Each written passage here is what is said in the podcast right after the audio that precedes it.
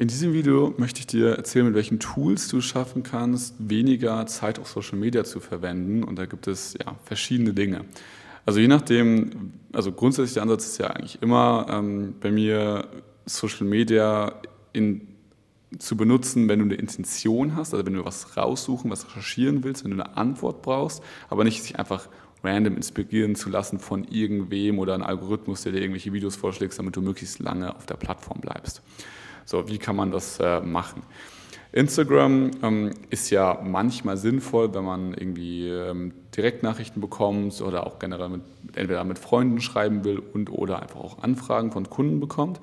Aber du kannst auch Direktnachrichten empfangen, ohne die, ähm, ohne die Instagram-App zu installiert haben. Du kannst nämlich die sogenannte Facebook Business Suite installieren. Das ist eine App, also Facebook Business Suite, einfach eingeben im App Store oder im Google Play Store und dort dich mit deinem Instagram-Profil verbinden. Ich bin mir jetzt gerade nicht ganz sicher, ob es ein ähm, professionelles Profil sein muss oder nicht, aber je nachdem, du kannst es auch einfach umstellen, kannst du dein Profil dort einrichten und dann bekommst du trotzdem Benachrichtigungen oder kannst sie auch einfach in der App beantworten, wenn du eben Nachrichten erhältst. Ist für manche Leute wichtig. Ich habe die App, wenn ich die App habe, habe ich sie, aber eigentlich habe ich in der Regel überhaupt kein Instagram.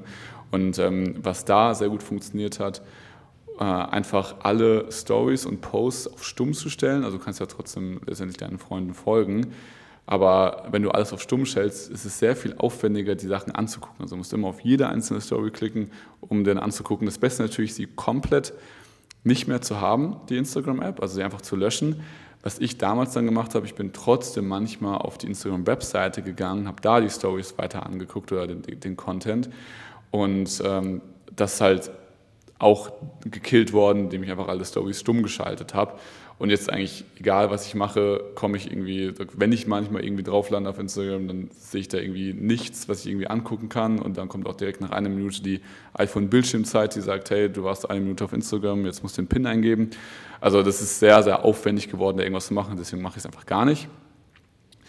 Und dann haben wir dieses diese Plattform relativ leicht eliminiert. Die hat mir, ist mir am schwersten gefallen zu eliminieren. Facebook hingegen ist mir sehr, sehr leicht gefallen zu eliminieren. Da habe ich einfach einen Facebook Newsfeed Killer installiert, also es ist einfach ein Chrome-Plugin oder auch Safari hat das auch, was du einfach installieren kannst, damit der den Newsfeed auf facebook.com nicht mehr anzeigt. Also die ganzen Gruppen, die ganzen Sachen werden angezeigt, aber nur die Hauptseite bei facebook.com, da wird kein Feed angezeigt. Und äh, letztendlich die Handy-App kannst du einfach löschen. Ich finde generell Facebook eh nicht so spannend, also ich wüsste nicht, was man da groß machen kann. Von daher, das ist sehr, sehr leicht loszuwerden, meiner Meinung nach.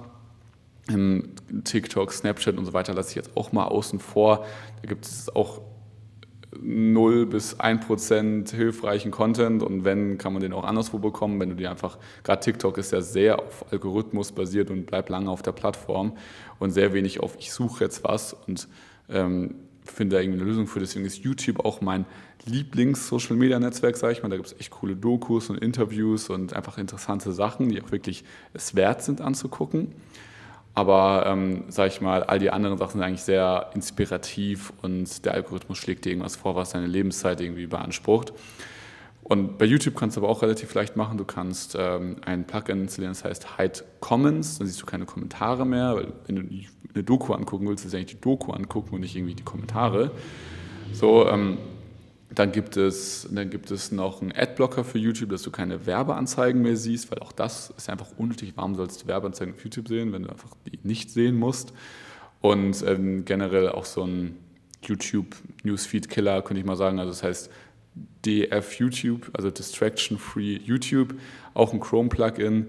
Und dort äh, ja, hast du dann die, die Recommendation Bar, also die, die, die, die Seitenleiste mit den vorgeschlagenen Videos nicht, die Autoplay geht nicht mehr und generell der ganze, die ganze Startseite ist weiß und ausgeblendet. Also du siehst einfach nur noch dieses Suchfenster und dann, wenn du was eintippst, dann kommt eben das, was du eingetippt hast, aber jetzt nicht eben irgendwas, was dir irgendwer vorschlägt. Und dadurch kannst du, also ich finde, YouTube kann man schon noch benutzen, gerade wenn man was recherchieren will oder wenn man sich einfach was angucken will, muss ja auch nicht immer arbeiten, wenn man ne, interessante Sachen, sich für interessante, interessante Sachen informieren will. Aber Snapchat, TikTok, Facebook, Instagram auch ähm, finde ich sehr, sehr unnötig.